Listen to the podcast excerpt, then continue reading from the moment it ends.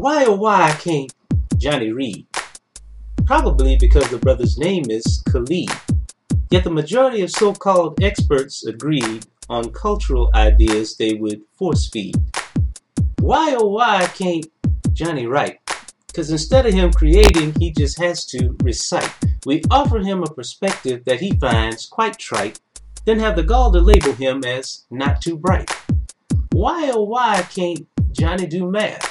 Might it be that he fails to see the relevance of its path? He'll tell you that he's tried to get it, but not yet he hath. Its oddities sometimes confuse and ultimately draw his wrath. Why oh why can't Johnny lead? Cause we've instilled in him a false way to succeed. Servitude and loving take back seats to greed.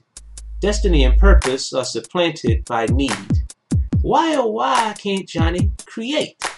Perhaps it's because the boy just can't relate to the stark and cold reality that continues to await solutions to the problems of our existing state. Why oh why can't Johnny think?